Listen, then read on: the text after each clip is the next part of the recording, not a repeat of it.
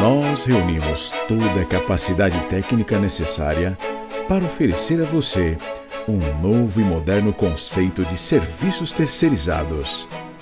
Grupo Trevisan 20 anos de experiência no mercado.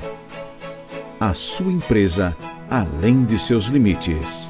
www.grupotrevisan.com.br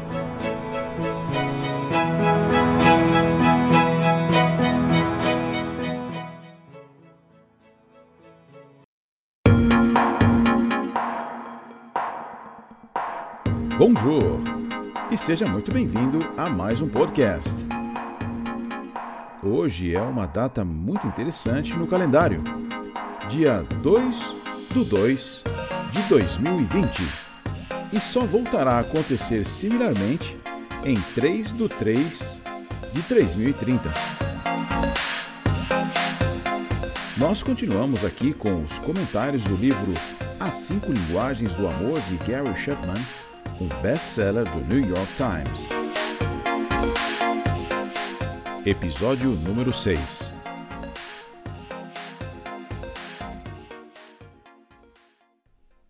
Terceira linguagem do amor: presentes.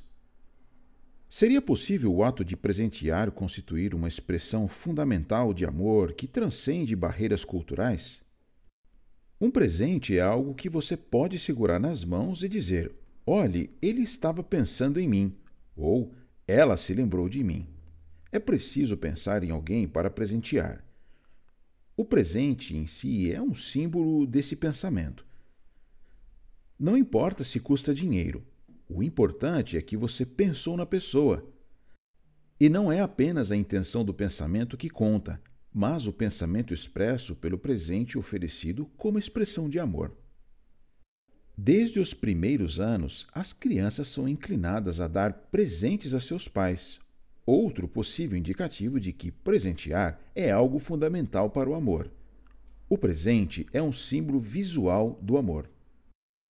Símbolos visuais de amor são mais importantes para alguns do que para outros.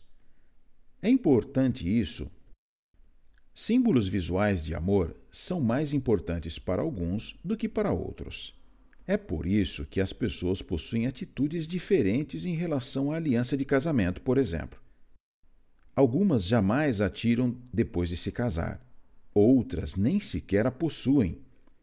Esse é outro sinal de que as pessoas têm diferentes linguagens do amor.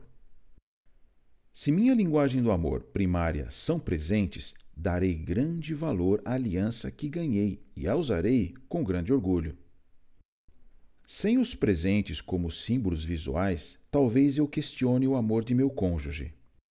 Por outro lado, se por acaso as finanças da família são limitadas, um presente de valor irrisório pode representar um amor que vale milhões. De todas as formas, é possível comprar, achar ou até mesmo criar presentes de uma maneira muito criativa. Sabe de uma coisa? Pegue papel do cesto de lixo do seu trabalho, do teu escritório, dobre-o ao meio, recorte um coração com a tesoura e escreva: Eu amo você. E assine seu nome. Presentes não precisam ser caros. Parabéns! Você fez a primeira descoberta sobre como tornar-se um cônjuge dedicado. Você e seu cônjuge falam linguagens do amor diferentes Busque agora aprender qual é a sua segunda linguagem. Se a linguagem do amor primária do seu cônjuge são presentes, você pode se tornar um especialista em presentear. Na verdade, essa é uma das linguagens do amor mais fáceis de aprender.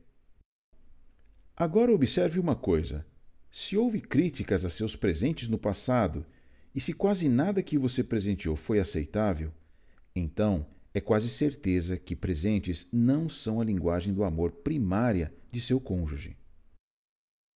Vamos falar agora sobre o melhor investimento. Se você quer ser um presenteador eficaz, talvez seja preciso mudar sua atitude em relação ao dinheiro. Cada um de nós tem uma percepção individual dos propósitos do dinheiro, bem como várias emoções associadas ao ato de gastá-lo. Alguns gostam de gastar e se sentem bem com isso.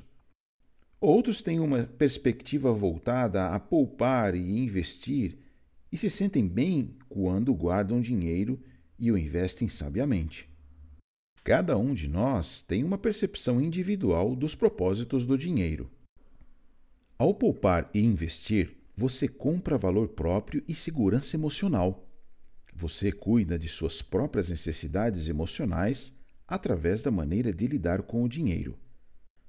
O que você não faz é satisfazer as necessidades emocionais do seu cônjuge. Se descobrir que a linguagem do amor primária do seu cônjuge são presentes, talvez venha a entender que comprar presentes é o melhor investimento a fazer. Você investe em seu relacionamento e enche o tanque de amor emocional dele ou dela. Quando as necessidades emocionais de ambos são satisfeitas, o casamento assume uma dimensão completamente nova. Eu quero agora tocar neste ponto sobre dar de si mesmo.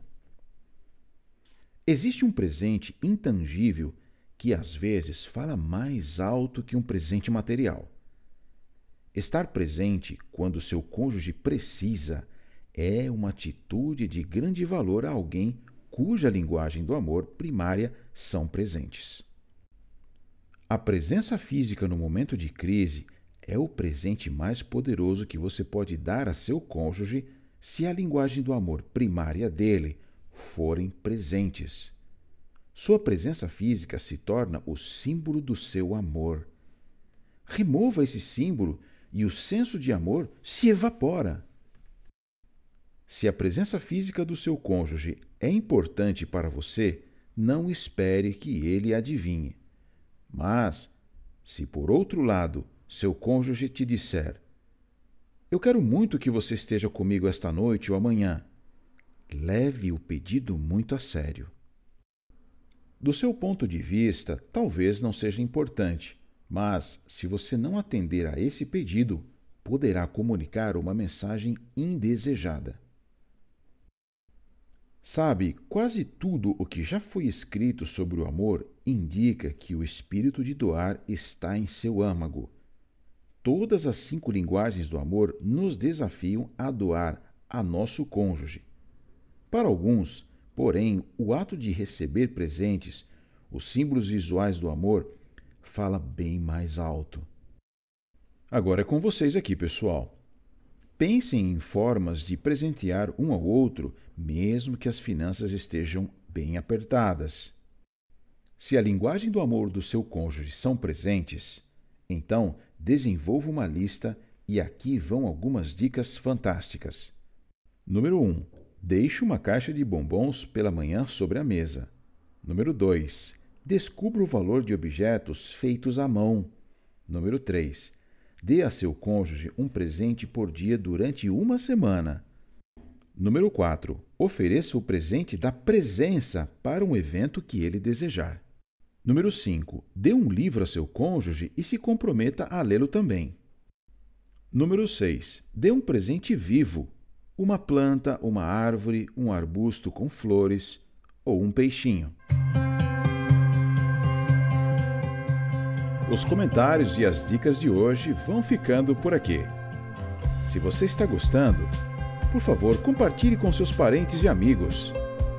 E se você tem alguma sugestão, fale comigo pelo meu Instagram.